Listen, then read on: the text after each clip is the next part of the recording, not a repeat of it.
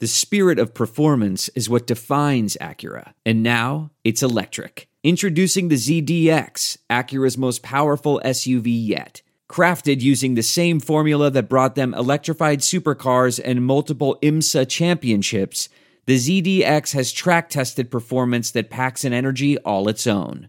Unlock the energy and order yours at Acura.com.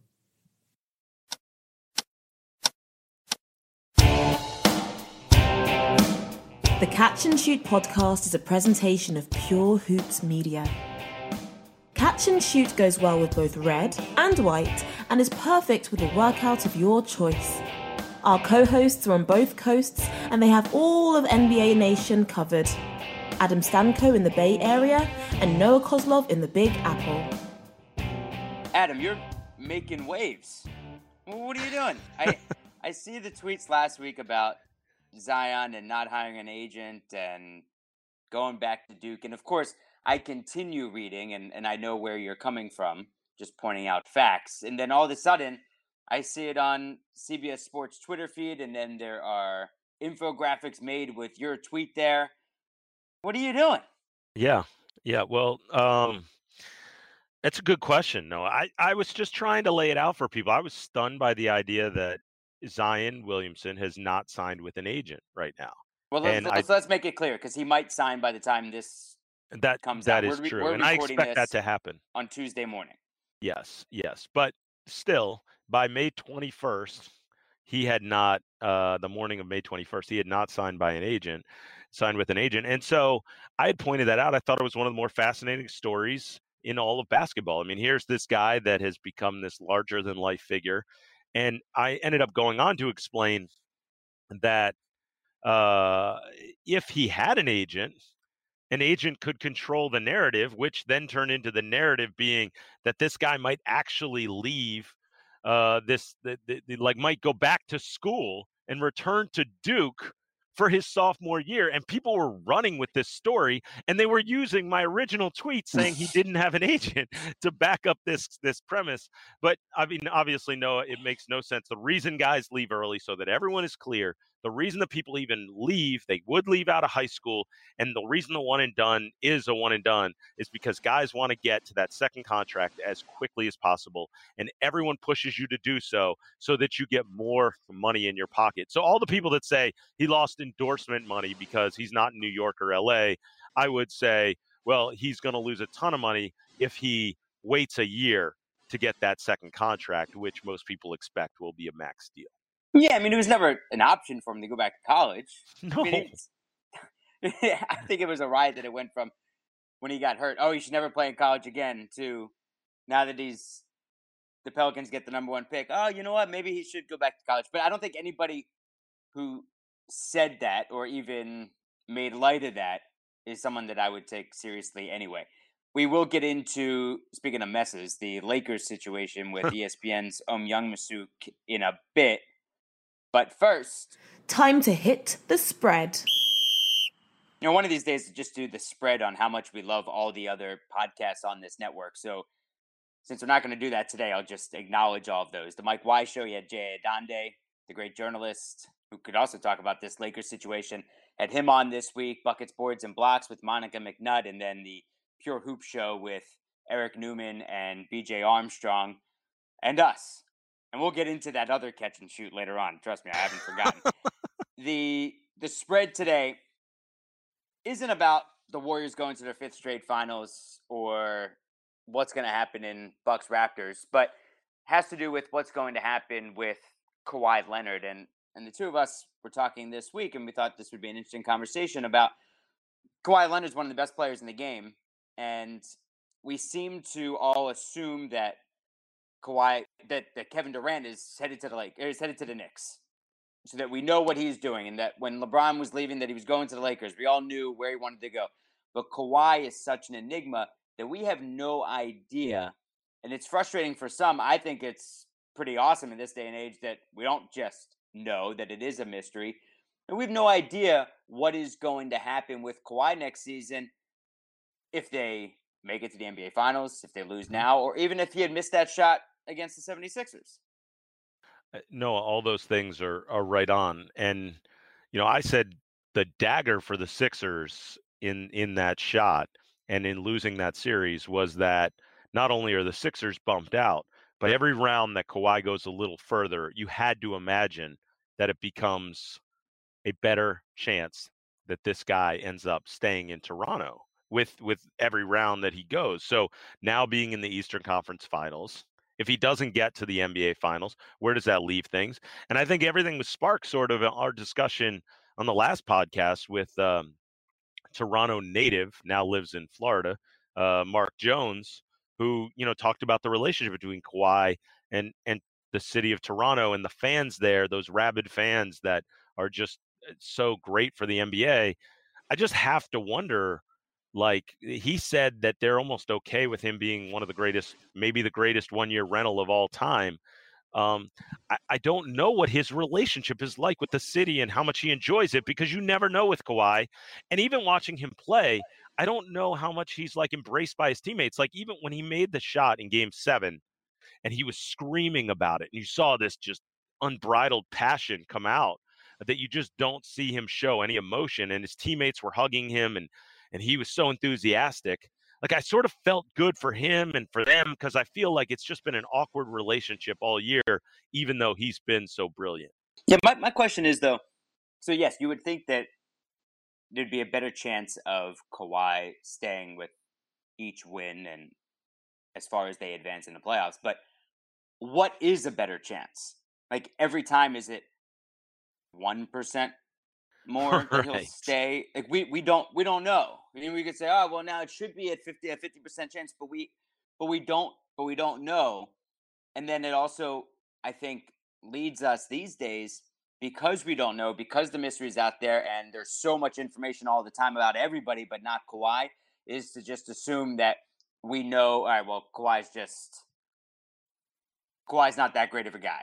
But the fact is, we don't know anything about Kawhi and and and nobody and nobody does. Some claim that they do, but we really don't. And I'm actually I'm okay with that. And actually, I'm I'm glad that like New Balance embraced that, and that's where they went with their mm-hmm. with their first campaign with him, and that that he's the face of this thing of uh, of a brand that nobody knows anything about their their basketball side. But we don't we don't know what a what is a a better chance. He says he wants to win. He, he wants he'll play anywhere where where he's got the best chance of winning. All right, well then we get into well, do the Raptors have a better chance of winning next year with Kawhi than the Clippers do? Well, maybe that depends on is Kevin Durant still out west. So many, so many moving pieces, and it all comes down to we we don't know. But also, I think it's the greater conversation of when players say, "I want to go here because I had the best chance of winning." Are they really telling the truth. Right. And and and that that to me is a wrinkle. Well, and Noah, I mean, we don't get to hear authenticity a lot. And that the you know, off the top we talk about Zion Williamson and and people running with this story about he doesn't want to be in New Orleans and how could he change, you know, his ability to be there and and uh, manipulate the whole draft and and why do we even have a lottery and you know guys can do this and i'm like this is so unfair zion never said he didn't want to go to new orleans no one in his camp said that but we run with these stories and now you know Kawhi I just think is so unusual i mean you're around a lot of nba guys noah and i don't just mean front office people or media people i'm talking about nba players too i mean how rare is it for a guy to to be this quiet and and for people not to even understand him or to not uh, reveal what his personality is. How rare is this in the Well, league? these days it's extremely rare because everyone's on social media and he's not. So it's I mean, I almost compare it to just like friends that you haven't really spoken to in years, but you feel right. like you know a lot about them. Like my wife, we'll get into this later on too, because it's her birthday tomorrow, and May is just a mess with Mother's Day and birthdays. And, Happy birthday, Marissa. Uh, I know I got to do something today. I'm, I'm actually for the first time. I'm really behind. I'm really behind on it. Um, like she's not on social media, so when she sees somebody, she doesn't know everything that's already happened in their lives. With these professional athletes, Adam, we we feel like we know everything because they're putting it out there on social media. But Yes. Just because they put it out on social media doesn't mean that we really know them. Like we don't we don't know Kyrie Irving based on what he puts out on social media. I feel like we know Kyrie Irving because of the nonsense that comes out of his mouth when he speaks. Kawhi doesn't do any of that, and that Yes. and that could that's the the frustrating part. In, Yeah, frustrating, and I think in a in a way that's not bad. No, I it, listen. It's just different. That's all that it is. It's different, and and honestly, that's why you know our, our producer Bruce Bernstein points out that Kawhi is is the one guy that sort of didn't buy into the to the Spurs, Gregg Popovich, um, you know, drink that that Kool Aid. I mean, you talk about a winning culture. I mean, where can you go that's going to give you a better shot to win than what R.C. Buford and, and Gregg Popovich are going to put out in front of you? But he was frustrated because the Spurs like to keep everything insular and they they like to have their medical staff take care of medical issues. They like to make sure that you're working out at the Spurs facility, that you're working out specific uh, plans that the Spurs have in place, that it's very strict under their control. And Kawhi wasn't necessarily like that. He wanted a second opinion medically, and we could argue whether that's the right move or the wrong move. But the truth is, it was just different. And now to see where he's going to end up in free agency, I really have no idea. I've heard the Clippers are are one of the really likely destinations for him, but Noah, I wouldn't be that shocked if he ends up anywhere. Like I, I think anything Yeah, is, is available. that's why. Yeah, that's why I think it's a fool's errand to even predict. I mean, that's that's the whole point of this conversation is that we have no idea where he's going, and and it's No. not and it's not based on any intel except the well, he's from California, and he likes and he likes warm weather. But we haven't said and we haven't heard anything. Kawhi hasn't like tweeted out snowflakes this year, like in Right. you know in April when it's cold in Toronto. So we don't, you know, does he? And what would that mean? Does he like the cold? Does he not like the cold? I, I don't know. We we really we we don't know. And and players who say I'm I want to go somewhere where I have the best chance of winning, I would I would believe that from Kawhi. yes. But then you could take the flip side and say, well, he left San Antonio. Why would he why would he leave that culture? we could just keep going we could keep going back and forth on this because there are other players like Kevin Durant who will likely say, you know, and, and all word is that he's that he's headed to the Knicks, Mhm. that the that all I want to do is play basketball. Focus on basketball. All right, well then you're going to the biggest gong show in the NBA in the Knicks. So you Yeah. can't so you can't use that. So now you're going to go back on what you said a few years ago. But I just I just want to go and, and, and hoop. I just I just want to hoop. I just want to hoop, and that's why I went to the Golden State Warriors. But yeah, and if you want to win, that's that's that's where you go. You can't talk about culture in different places because who really has who really has a solidified culture? And does, Noah, and does culture mean because you've already you've always won and you have that culture, or it's because of the the staff and and the ownership? or it's an American city. I mean, Noah, the the the other the thing I say all the time is that NBA players today they chase legacy. They don't chase rings anymore. They're past that stage. The money is so great that now it's their legacy. Where do we place Kevin Durant all time? He knows that he's not going to be on that goat list, that that short list for the greatest of all time unless he leaves. Unless he leaves uh, Golden State. And I think that you talk about um, Kawhi Leonard, and I don't know that he's chasing a legacy. I, I know Kyrie Irving is. He wants to be placed amongst the greats, and he's talked about it. And what does he have to do to navigate his situation to be that Yeah, way? all he does is talk. That's all he does is talk about it. But you, but but whe- when it comes to Kawhi, we have no idea what is his uh, motivating factor.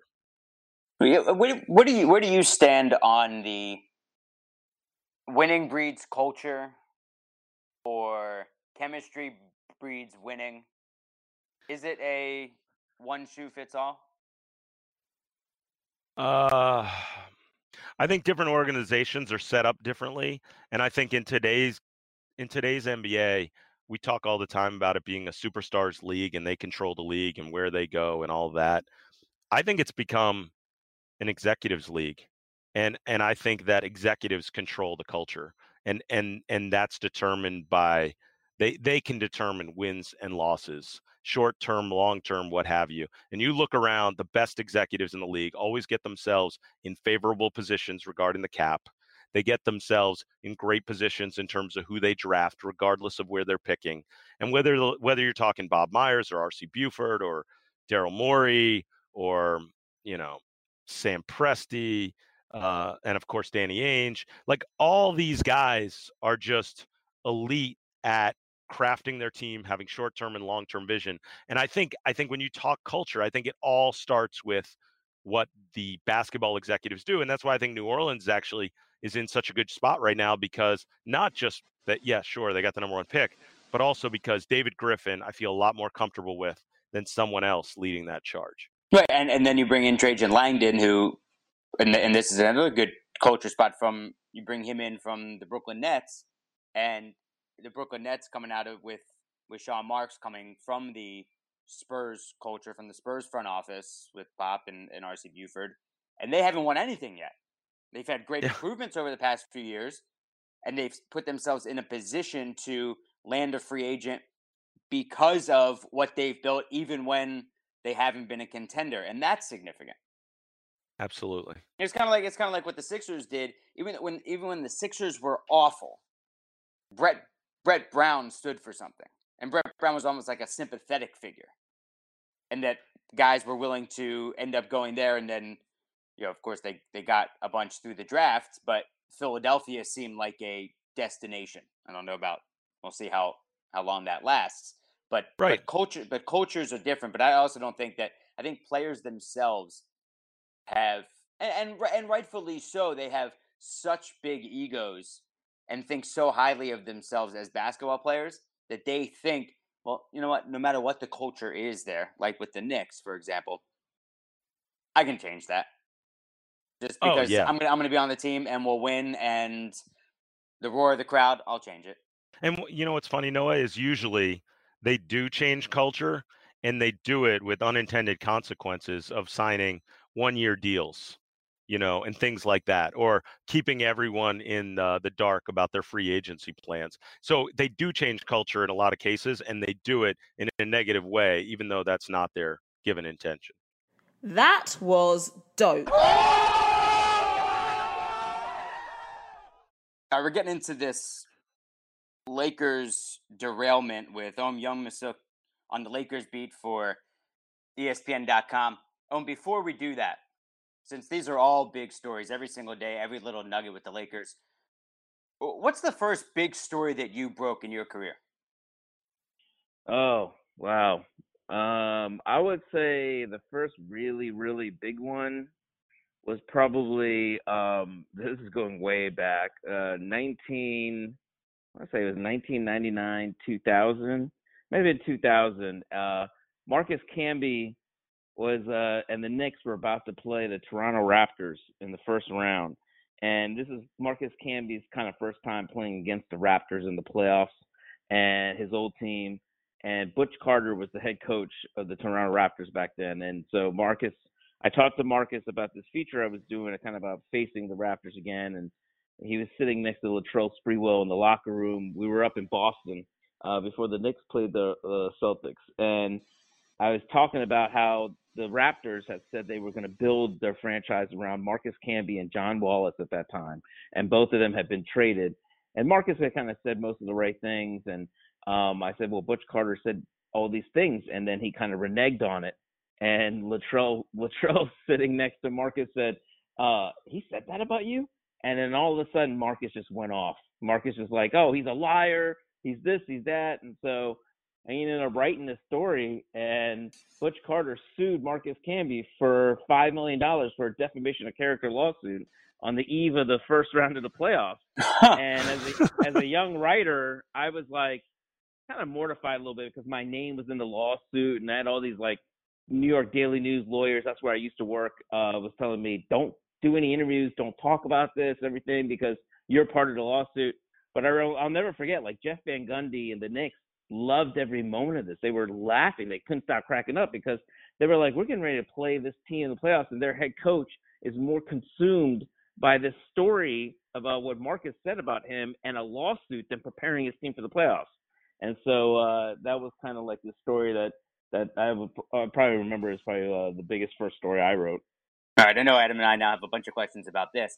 What um, what what was the result of the lawsuit? Uh, nothing. I think I got thrown out. Um, and uh, you know, Marcus was upset. I remember that. Uh, Marcus and I had a good relationship, and then I think he got upset after that. I don't know why. I mean, it was on the record. So, um, but it, it the you know, and the Butch Carter. I mean, I don't think he lasted much longer after that. So, uh, but the lawsuit did get thrown out. So, um, uh, you talk about relationships, and I, am always fascinated by this um, behind the curtain relationship between writers and uh, guys in the NBA. Um, what? How do you balance uh, maintaining a relationship and writing the stuff that that has to be written? It's it's difficult. It's definitely a, a juggling act. Um, you know, like Marcus and I, that that entire season uh, leading up to that. Remember, I think Marcus kind of was like their breakout performer the year before when they made the, the their finals run. Um, he and Latrell Sprewell, and so um, Marcus and I used to always talk about like WWE wrestling. We were like we were like fans of that and video games and things like that. Love and so like yeah, and and then, but then you know when it came time like that write that story. I mean, he said what he said. I had it on tape and everything. You know, like uh, I just think he was just upset about what happened. You know, obviously he was getting ready to go into the playoffs, and all of a sudden he had this massive distraction on his hands of this lawsuit. And so, um, you know, and then after that, I actually got moved on to the the New Jersey Nets beat. Um, and then like 30 days later, Stephon Marbury was traded for Jason Kidd. And so I didn't really see the Knicks as much, and I didn't see Camby as much after that. I was always with the Nets and everything, and going to you know two NBA finals. So um, you know, but I, our relationship changed a little bit after that. I would say. I mean, and the thing about it is, you hope that um, these these players that you try to develop relationships with, that they understand, and I think the majority of them do, that as long as these stories are true, even if they don't like what the story is about, if it's if the truth is in it, then most of them will accept that and understand that. And mm-hmm. then you hope that, that eventually they'll get over whatever they're upset, and that you have built enough of a relationship with these guys that they know who you are and what you're about, and that you're not just some guy coming in to do a hit on them. Um, I think the the whole thing is you have to try and you know differentiate yourself and stand out from the pack. I mean, where I've been now, I've been in, I've worked in two cities, New York and Los Angeles, where there's a lot of media and it takes time for these guys to even know your name or to kind of know who you are. Um, I mean, right. so like you know, that's that's the thing is you got to try and stand out and try and develop relationships with these guys, and it's it's harder now, I think, because a lot of these guys, you know, they're in the training room. You don't see them out um, after games. They bolt pretty fast. They've got you know a lot of friends and family and managers around them and things like that. So it's a little harder now um, to develop relationships with, with guys, but you just hope again that they kind of know who you are and that they know what you're about and they know you're not shady and things like that. Uh, well, uh, we'd like to welcome uh, Marcus Camby on the podcast right here to ask you a question. that'd be, that'd be great. Life. I mean, I, that'd be great. I mean, every time I see Marcus now, like, and then when I see Marcus, we're fine. You know what I mean? I don't think he holds a grudge or anything like that. But I certainly understand his point of view. I mean, look, like even I remember the on the eve of that playoffs, I was just like, what is going on? Like my name is in a lawsuit and everything like that. But I remember thinking like, I can't imagine like what Marcus was going through. You know what I mean? Having to go mm. back, play against the Raptors, his old team, uh, whole the whole arena's booing him and everything like that, and uh, you know, and having that lawsuit. But the you know, I guess when you're caught up in the middle of it, then, but then when you can look back at it, you know, years later, it was really nothing. Hey, given all your time in, in New York and LA, um, are there is is it always the case where players, since there there is so much media in both those cities, is it always the case where a player has a guy like this media member is known as this player's guy, mm. and you're and you're always trying to crack that, or is it just become accepted? Okay, well, so and so player, he's not talking to anybody else. That's his guy. Uh, yeah. I mean, that is certainly possible. Um, I mean, I think you know who who develops relationship with who better than others and what players may trust a certain person more than others absolutely or not even players it could be an executive it could be a head coach you know um gm whatever owner um so certainly i mean you kind of understand that i mean most of the time it's it's a relationship that's been built for a long time and it could come from another city that they they were together in where they you know mm-hmm. had a mm-hmm. long run or something like that um so you, you a lot of times you'll see writers swoop in from another another state who covered somebody who you know they had a relationship from before and you just kind of know well you you're just going to brace for the fact that there could be a big story coming because simply because that player or that owner or that executive just trusts this writer more than anyone else and is going to give them good stuff um, as I was doing some background for this interview, I came across, well, many interesting nuggets about you. But uh, yeah, well, I, the I'm not even going to ask you about you taking a date to a New Edition concert, which I totally, um, I totally endorse. I, I would do the same thing. But I do want to ask you about the idea that you interned in. I just want to make sure I have this right: Baltimore, Akron, Atlanta, and Dallas before yes, working in Kansas City. How does that happen? I was a professional intern. Um, I my junior year, I started. I had an internship with the Ooh, I think it was the um, Akron Beacon Journal. And then um, my senior year, I interned at the Baltimore Sun. And then after I graduated, I couldn't get a, a, a full time job. So I continued to intern. And I interned um, in Dallas and Atlanta. Uh, Atlanta and Dallas, actually. I did a winter internship in Atlanta. And then I interned that summer, the following summer in Dallas. And then I finally got a full time job in Kansas City. And is that at the point when you got that full time job? It was that the all right, I've made it. I'm good. No, because I wanted to cover the NBA. I was like obsessed with covering the NBA coming out of college, and so you obviously Kansas City had State, no right? NBA team. Yeah, I went to Michigan State, and so um, I basically like um, was I had sent so you know there used to be this thing called the NBA Blue Book, and the NBA Blue Book has every team and every media outlet that covers every team in that city. And I think I sent I must have sent my application and resume to every single newspaper that covered every team in every city, even the smallest ones. Mm-hmm. And I think it was over 65 newspapers I must have sent stuff to. And so I didn't really get many bites. And so um, I ended up in Kansas City because uh, the sports editor there had been one of my assistants in Atlanta when I interned in Atlanta, and he actually um, let me kind of do some NBA stories whenever I would go home to Washington D.C. I'd go to you know Bullets practice and write up some features and things, and write as much as we could from Kansas City, um, just features and things like that. And then within one year, uh, New York came calling, and they actually had the uh, backup Knicks and Nets um, position open um, where I got to work behind Frank Is- the the great Frank Isola. No, you don't. So, you don't need to. Uh, you don't need to say great. You can. You can just say Frank Isola. so I got really lucky um, after one year of being in Kansas City that I got to move on to New York, and then I was in New York uh, for like almost 15 years. Oh man, I, I just I wanted to get into Magic Johnson, and now you mentioned Frank. All right, so I'm gonna ask you. all right, so now, I'm going to ask you an Isola question. At, at what point did he really become insecure? yeah, I plead the fifth. That's my guy. That's my guy. I've known him for a long time. Uh, I worked with him from 1997 to probably uh, 2010, I think. So um, that's my guy. Like, All right, so know, we'll he, leave him alone. We'll leave him alone. Uh, You're gonna get a text, Noah. You're gonna get a yeah, text. Yeah, we'll, we'll leave we'll leave him alone. Um, and then also one more before we go to Magic. The uh, when you were in Akron, what years were you in Akron, and and does this overlap at all with seeing LeBron at a young age? I was in Akron in 1994, summer '94. So no, I did not know about LeBron um, back. Right, then. that was that was uh, that was even before LeBron's bar mitzvah. All right, so let's go. Let's Yeah. get into let's get into Magic then. So you're a Michigan State guy. Magic's a Michigan State guy. Did that come up immediately? Oh yeah. Um, in fact, um, so when I when the ESPN asked me about thinking about moving to LA, I was kind of like I've been an East Coast guy my entire life. I grew up, you know, in, in Silver Spring, Maryland, right outside Washington D.C.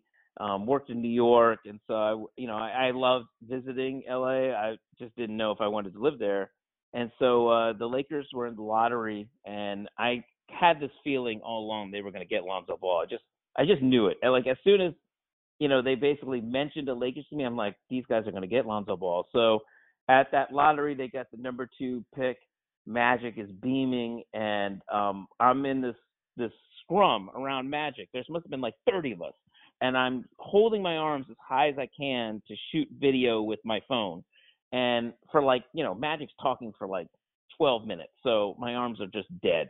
And so at the end, Magic looks at me, and I, I've only interviewed Magic maybe once before this, and that was like back in 2003 about it was about like a feature I was doing on Byron Scott. So there's no way Magic could remember who I was, even if I told him back then I was from Michigan State and everything. But Magic looks at me at the end and he says, "Man, you're too short to hold your arms all the way up there. Come over here." And then he gives me this big like dap and a hug.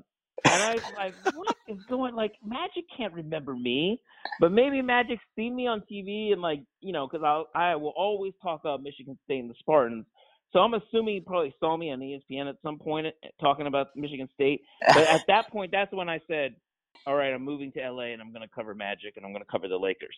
And then fast forward to the night Magic steps down, literally maybe like ten. I'm telling you, like five minutes before Magic walked through the double doors in front of the Lakers locker room and then basically made his stunning announcement. I was talking to Magic and I said, Magic, where were you? I went to the Final Four and I was looking for you, you know, in Minneapolis because the Spartans were just there. And Magic said, oh, you know what?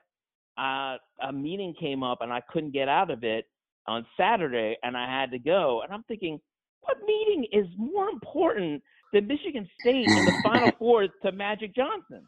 And as we would find out, yeah. not only did he step down, but that Saturday, uh, Woj had reported that he and Rob Pelinka met with LeBron James and Rich Paul. And so, so, uh, and I remember I, I talked to Tom Izzo uh, a few weeks later after that, and I told Tom the story, and Tom said, you know, that's the first Final Four Magic's missed that we made. And, hmm. and uh, you know, Tom Izzo's been to how many a billion Final Fours, and he's like, yeah, I should have known something was up. Wow, wow, yeah, um, that's something. That is that is something. Um, so um, we we now over the last few days with the with everything came up on first take. Magic says Rob Pelinka backstabbed him. Pelinka says that isn't true.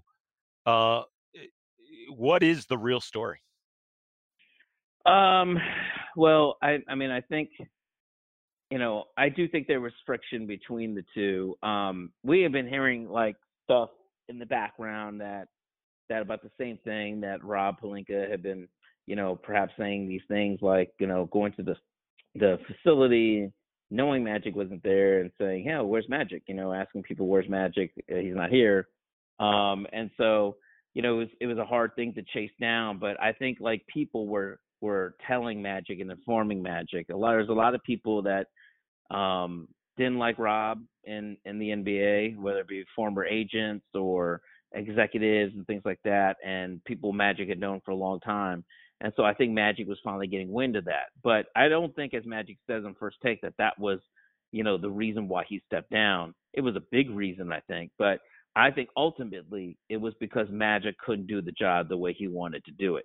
And so, as Magic explained um, finally in detail on first take, basically he was saying that, um, you know, he wanted to fire Luke Walton, which he had said the night he stepped down. He did not want his relationship to, to really be damaged with with Jeanie Buss, who had a great relationship with Luke. But what Magic threw into the picture in first take that wasn't there before was that he threw another name, which was Tim Harris, who is the president of the business operations side and the Lakers' alternate governor. And Tim is a pretty pretty sharp guy. He's the guy who's responsible for, I believe, what at the time was the longest deal between a team and a you know um, cable network um, basically a, sta- a, station to hold their rights in Spectrum Sportsnet. I think it was like 20 years or something like that. And he also was responsible for the ESPN LA radio deal with the Lakers as well.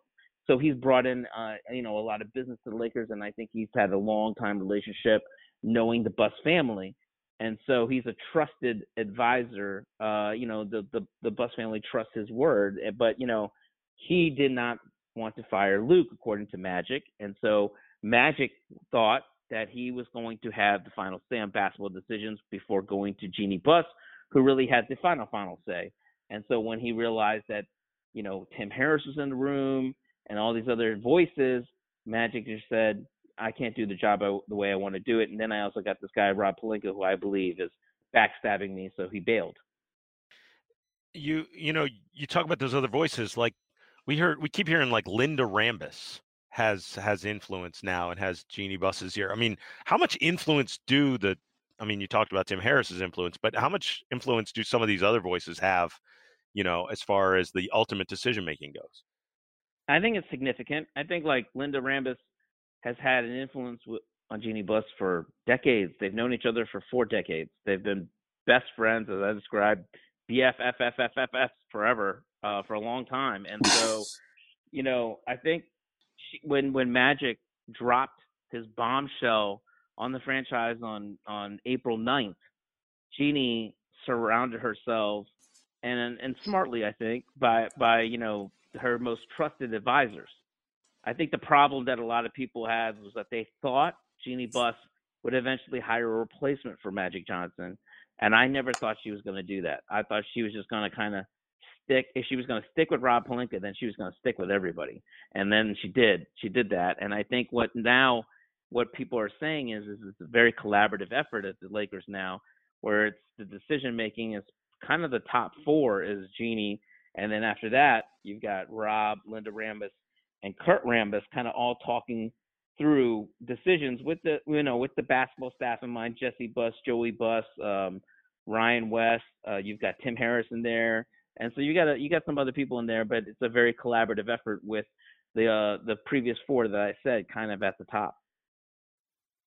Uh, but we all know that there are three sides to every story, and and in this case, it's you know Rob Pelinka's side, Magic side, and the truth. So, are we ever gonna know? Are we ever gonna know the truth?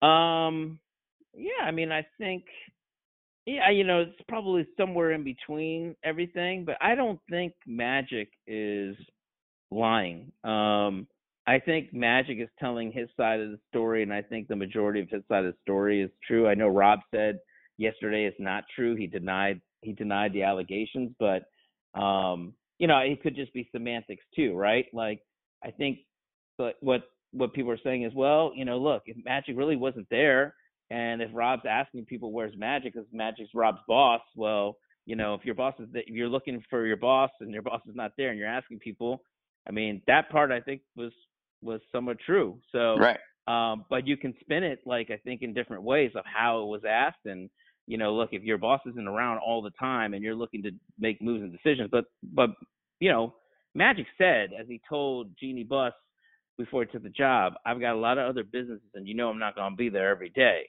I think, you know, what the fault can lie in is on both of those two for thinking that maybe he could do that job in that manner, that Magic that that job required a little more day to day detail. Yes, you could have your lieutenants like Rob be there on a day to day basis. But the problem is that Rob and Magic did not have an existing relationship uh, prior to that. Sure, I'm, saw they, I'm sure they saw each other all the time because you know he, uh, Rob is Kobe's agent, but like.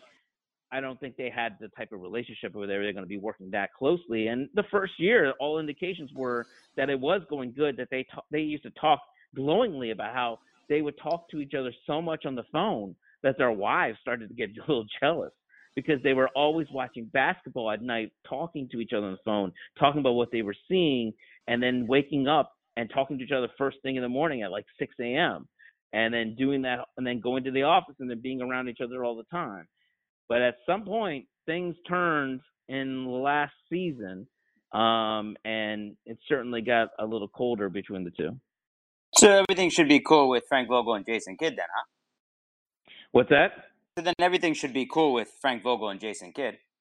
Man, look, last past season was pretty crazy. Yeah. Um, but like this coming season certainly has the potential to maybe top that or equal that. You know, because it's just you know we're going to have LeBron again. We're not going to have the Magic dynamic, which certainly you know losing Magic. Magic brought a, like a glamour and glitz and a charisma every time he talks, and he didn't talk a lot last season. I mean, last season, I mean, I was working on this one story for a while, and I needed Magic. I mean, I went weeks without seeing Magic, and I'm not saying Magic wasn't at the games. It was just hard. To, it was hard to get in front of him. Um, you know, Magic did have a lot going on. He was always like speaking at certain um certain places around the country um and things like that. And so like I, I it took me a while to see Magic, but now with Magic out of the picture, you know, you still have now you have a new element in there, which is you have a new head coach who has to develop a relationship with LeBron James. So that's a lot of that is the same story that we were dealing with last year with Luke Walton. But now you have uh, Jason Kidd on the bench, who some people think is going to be like a potential replacement or successor. So that enters a whole new dynamic because, you know, last year there were times when we would look and we would see is LeBron talking to Luke, um, you know, or is he just communicating with the assistants and things like that. Now the attention on that's going to be like even 10 times that. You're going to be looking to see, you know, what exactly are the young players, how are they developing with Jason Kidd, the relationship of LeBron James as well. LeBron and Jason were teammates in Team USA. And so, you know, a guy that was supposed to be considered for a head coaching job now is the number one assistant. Uh, you know, everybody's just going to be looking for things there to see, um, you know, if there's going to be drama there. And then, of course, you have the young guys again coming back. How are they going to deal with everything? They had a tough season last year where, like, you know, the chemistry in the locker room was horrible after, you know, following the Anthony Davis trade rumors. And so now you're wondering how is this all going to be repaired? Who's going to be the next star that comes in in free agency? How that guy to is if they do get a max free agent, how is that guy to fit with LeBron James and the younger kids? So you've got all that set up for this season, and the season hasn't even started yet. You you talk about the free agency situation, which I think is is really the most fascinating one. When when people talk about free agents going to the Knicks or elsewhere, a lot of times you can roll your eyes and say, yeah, we, we know it's a major market, but that doesn't mean they're automatically getting them. You hear a name associated with Lakers, it typically means there's a very good chance they're going to be a Laker. How does how does all this chaos then impact uh, free agency? It's a great question. I asked Rob that yesterday in the press conference because I said, Rob, um, Magic said a lot of things about you, and so you know, Magic was supposed to be the closer in these free agent meetings Mm-hmm. And what what do you worry that free agents will look and see what Magic said and judge you off of that? And he said he must have said the word work, which is the new mantra for Rob. Like we just got to put our heads down and just work and just keep working and work. And so he just kept saying that over and over again. And I noticed that he had said that the other night when we first got him on a conference call when the Lakers moved from 11 to 4 in the lottery. And so that's kind of like his thing where he's just going to keep saying work, work, work, work, work. And he said all the right things, but you know, you got to wonder if agents and players are going to look and see what exactly is going on, uh, what their relation, what their agent's relationship is with Rob and Kurt Rambis, Linda Rambis, and Jeanie Buss, and you know, do they believe that there's stability now moving forward with the Lakers, or if it's just going to be a circus even more of a circus. And the, the fact of the matter is, when Magic stepped down on April 9th, this franchise got sent into like utter chaos. And it's been like that now for like a month. Maybe things now will finally stabilize because I can't imagine the Magic Rob thing now is kind of behind us. I'm sure there's going to be some more drama around the corner at some point for the Lakers. There always is. But I can't imagine anything being more chaotic and crazier than this last day um, before free agency starts. There should be some stability because we know now that Rob's the guy. They're not going to hire another president of basketball operations, and it's going to be Rob, Jeanie, Kurt, and, and uh, Linda Rambis kind of like at the top, all kind of consulting each other and, and having a collective effort as far as decision making. Um, who's going to be the on on opening day? Who's going to be the the second best player on the Lakers? Um, I'm gonna say it's gonna be either somebody like Kyrie Irving or perhaps like Khris Middleton. It's gonna be something like that. I think oh, like wow. if they strike out, you know, with the top guys, and I throw Kyrie in that mix, let's say Kyrie stays in the New York, you know, decides to go in the New York area, whether it's the Nets or the Knicks. Um, I don't know who like you know Lakers might Lakers might strike out, so maybe they'll go, you know, they'll have to go after somebody like a, a second tier guy like Khris Middleton. I'm sure they would love to get their, you know, you know, trade for Anthony Davis or even if it's like Bradley Beal or something like that. I'm not quite sure. Uh, there's just there's too many things going on with the other teams that you know, like with Anthony Davis, you have Dave, you have David Griffin in charge now. He's going to go and get the best possible package. Um, and I, I maybe I'm just in my personal opinion, I just don't really see Anthony Davis being traded to the Lakers. Um, like maybe Anthony Davis will end up a Lakers a free agent, but uh, I don't know. I just think maybe worst, you know, worst case scenario is the Lakers end up with a with a second tier free agent guy like Khris Middleton, who would be a pretty good fit. It's just that I, I don't don't know if I'd want to invest a max contract long term, uh, especially with an aging LeBron James as well. Sure. Uh, you well, you just said it. LeBron James getting older, but you've had the chance to to be around him quite a bit. Um, do you have a story uh, about LeBron James? Maybe something revealing that that people just don't know or don't see from the outside, being around him so much. Um, you know, I think LeBron LeBron can manage and handle the chaos around him pretty well. I think he uh he he knows like, you know, how big the media scrum is around him and the attention. Like yesterday, you know, like we're at the press conference and LeBron stood in the back, kind of watched the whole thing, and then kind of lingered around after a while and just, you know, shot the basketball around by himself. And he knew the cameras were there and everything like that. And so it, it was almost like LeBron just kind of missed everything a little bit, missed the attention because he this is the first time he's been out of the playoffs in forever. And mm-hmm. so, you know, I think LeBron, um, I think LeBron kind of likes likes the attention a little bit and everything. Um, you know, and I think he's he's re- very very savvy. I mean, um, I got to say, like the you know, for the most part, he knows what he's saying and everything is measured. Um, but like I think the one night, which was really cool to kind of see, was the night that he um, surpassed Michael and and when he held his press conf or when he held his little talk with reporters at his locker afterwards, he let his guard down, which I thought was really really cool to see. But talk, LeBron became like 13 year old LeBron, where he was talking about how much he idolized Michael, and I always kind of knew, you know, he idolized Michael, and I always kind of thought LeBron was probably hurt a little bit that Michael is kind of, you know, is a little cold to him, or Michael doesn't go out of his way to kind of like say great things about LeBron, you know. But you got a glimpse to see how much he really grew up loving Michael Jordan, where he said Michael meant everything to him and his friends growing up in Akron.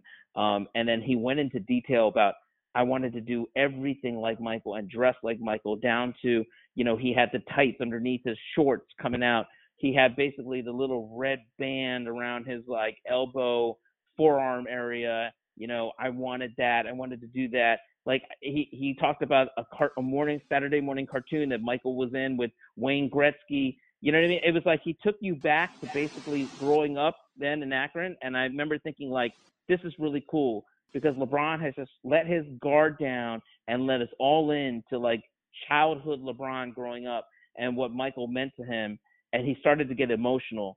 And I thought it, it's always kind of cool to see like a superstar like that who is so polished um, and so measured with everything he does that he kind of gave us a glimpse of just like into childhood LeBron. That was a really cool moment. Yeah, that's how I felt earlier when you were talking about Isola. Similar. yeah, yeah. Uh, Isola, Isola is a, you know, listen. If I had said something about Isola, I would never hear the end of it. Oh, I know it. And you and you know that.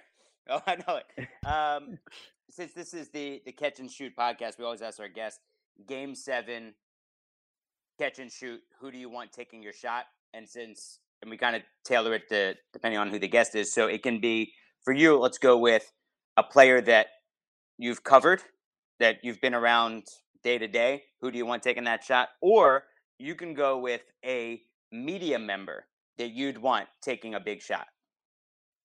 Oh, hmm. Give you the option. Um, Wow, somebody I've covered or a media member. Um, you know what? I'd, I'll. That's a really tough one, actually. Um, I'd have to go with. I'd have to go with Magic, as far as people I covered. Um, you know, I've seen some people hit some big time shots. Uh, I mean, I would my Michigan State bias would also say Steve Smith because I've seen Steve Smith hit some really big shots. I thought you were going to say Mo Um, Pete. I thought you were going to say Mo Pete. I thought he was going to say Shawn Respert. Yeah. Oh, Oh, good oh, Shawn Respert was was uh, the be- one of the best shooters I ever saw live because Shawn Respert and I are the same age, and so Shawn Respert was amazing in college, unbelievable. no doubt. Uh, and I would and I would say, look, I'll throw my guy Allan Houston in there because uh, he hit an unforgettable shot that I got to cover live, which was the running jumper against the Miami Heat Mhm. um, to win Game Five. So, um, but yeah, I would probably Steve Smith. I wouldn't sleep on my guy Steve Smith. Steve Steve Smith was clutch. Um, we appreciate it. This was great. Thank you. Thanks for having me, guys. yeah, thank you. Ohm. I think we're about to go off the rails. You know, there's nothing I can do about the sirens in New York City. I, I don't. I don't live in a in a soundproof apartment, but there's no real need for the actual transition to go from the Lakers to an off the rails segment since you, you can't get any more off the rails than than the Lakers. But is true. but the, but there is another catch and shoot podcast out there. So so we so this has uh, come to our attention. Maybe that's what uh, maybe the sirens have caught this gentleman who is uh, tried to take our our name here, catch and shoot. So when you type in catch and shoot into iTunes, and that's how it's the best way to find us. Just type in catch and shoot, and then you'll see our faces looking like uh, a bit cartoonish. I kind of I like our logo. And there's another one, catch and shoot. The gentleman's name is Nate Diamond, and they uh, and they put out their first episode. Now look, I'm not one to fight, but I mean, what what are we gonna what are we gonna do about this? Uh, Noah, first of all, you, you call him a gentleman. It, they they advertise themselves as being kids that have started a, a podcast with a take on sports that they know more than than the rest of us. Mm, I don't think they're kids because the way they write it, it's we, comma, a bunch of kids, comma. And the kids don't even use that many commas in a sentence. I, I I don't think they're kids. No, I listened to this thing. I listened to oh, you uh, did? the uh, Bizarro catch and shoot. They're kids. They're kids. Really? So yes, yes. Like like um, like prepubescent kids? I think I think uh, pubescent kids I think would be more fair. I don't know. There's like a handful in a room. They've got better audio equipment than we do, that I have no doubt. and uh, no, they're they they've got this whole thing figured out. They they were giving takes on the NBA draft. I, you know, I was thinking that you know, forget Bruce getting replaced. I I was thinking I'm going to get replaced on this podcast. When I heard Nate Diamond, I'm like, Noah's going to hear this guy, and I'm done. I'm done. Um, can I don't know how to reach out to this guy because I went on Twitter and, and found him, but there's no followers. It's very it is it's very bizarre. I I want to I want to be a guest. Yeah, maybe we need to just search middle schools and see if we can come across his. I don't even know if That- we're allowed to use this actually- kid's that's name. actually- that's actually as a minor. That that's pretty creepy. Just searching middle searching middle schools for this kid. Just to tell him, hey man, cut it out. We already got catch and shoot. meet meet meet him on the playground during recess. Knock his. So knock his knock his peanut butter and jelly out of his hand. so hey, if you uh if you're listening to us because you went for Nate Diamond's catch and shoot podcast, I hope you've enjoyed this one. I think it's been pretty good. Oh boy, but you definitely don't know him, right? This is I- you, you have you haven't you're not doing this in all the spare time you have. This isn't uh, a Let me start a second catch and shoot podcast. Yeah. No, no, I don't know this guy. Um, all right. So also, so all right. So it's it's Marissa's birthday on Wednesday, and May is just. So my dad's birthday is April 30th. My mom's birthday is May 9th. This year they both turned 70. Then we have Mother's Day. So we've got that, and then today, as we record Tuesday, is Marissa's brother's birthday, and then tomorrow, the 22nd, is Marissa's birthday. Then the 24th is Marissa's father's birthday. It May is just it's overwhelming with celebrations. How do you manage And- that? Um, th- usually fine. But this year, I'm I'm very I'm very behind. I need to figure out today what I'm doing for Marissa's birthday. I, I know we're gonna go out to dinner. I haven't gotten her anything yet, but usually we don't get each other anything. We just take each other to dinner, and um, but I got to make sure that I got to make sure that Eden makes makes a card. I got to go get a card. Then you got to. I always get a. Um, I oftentimes get a blank card because I feel like I can write something more meaningful in there than what Hallmark or any of the other cards can write. Cocky, but I agree. Yeah. hmm Uh, yeah, yeah, yeah. I, I- yeah, not cocky. I think, uh, yeah, No, confident. I, yeah, Confident. uh, no, no. I, it was I was uh, just joking with you, but our our producer Bruce says that uh, that you buy cards out of the ten pack because you're going to use all of them. So, have you used that method before, buying in bulk? No, what, am I, a barbarian?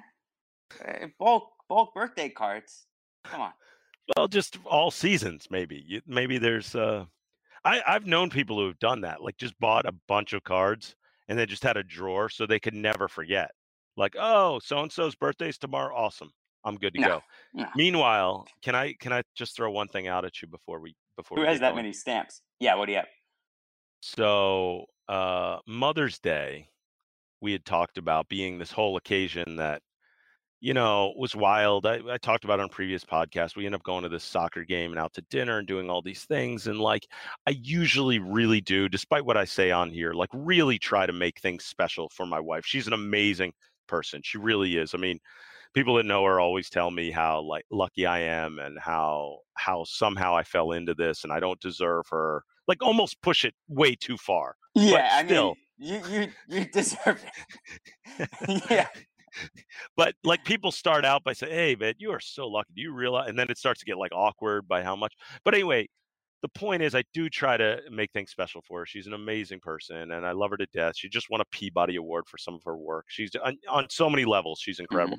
But anyway, um, I didn't have time to do the Mother's Day card. I had thought all the things that I wanted to say, but didn't have time to write it. She caught me writing it in the bathroom. no way. Yeah. Yeah. I tried to hide it. Like I tried to put it behind like a like a towel and then I came out of the bathroom What? she Yeah, this has been a sore subject in my house for the last couple Wait, wait, of wait, weeks. wait. Were you standing up at the sink, or were you actually on the toilet? Uh well let's say on the toilet. Let's say on the toilet. Oh my Um, god. But listen, I do some of my best thinking then, apparently some of my best writing. And as of this recording, as of this recording, she still has not opened the card yet. So and rightfully so, probably. Rightfully so. Is that off the rails? You're off your rocker. That's for sure. Um, by the way, uh, producer Bruce and producer Scott both say that I've outkicked my coverage, and and Bruce says that I'm an outkicked his coverage Hall of Famer. So uh, I'll point that out. Uh, Yeah, we, we do want to thank. We do want to thank. No, yes, absolutely, yeah, for sure, for you. Uh, we do want to thank not only our wives, who are wonderful people. Happy birthday to Marissa, but of course, producers Bruce Bernstein, Scott Turkin, uh, as well as the rest of the Pure Hoops media team and uh, all the people running these unbelievable podcasts. And check out the website too, purehoopsmedia.com. Some great stuff there. And no, and when you want to thank from the Pure Hoops family, Yeah, I want to thank our, our legal team for getting after the the Bizarro Catch and Shoot podcast. Um, I know I know it's going to cost a lot, but it would be money well spent. thanks for being right on that, guys. Noah, as always, thank you, buddy. All right, I'll talk to you next week. The Catch and Shoot podcast is a presentation of Pure Hoops Media.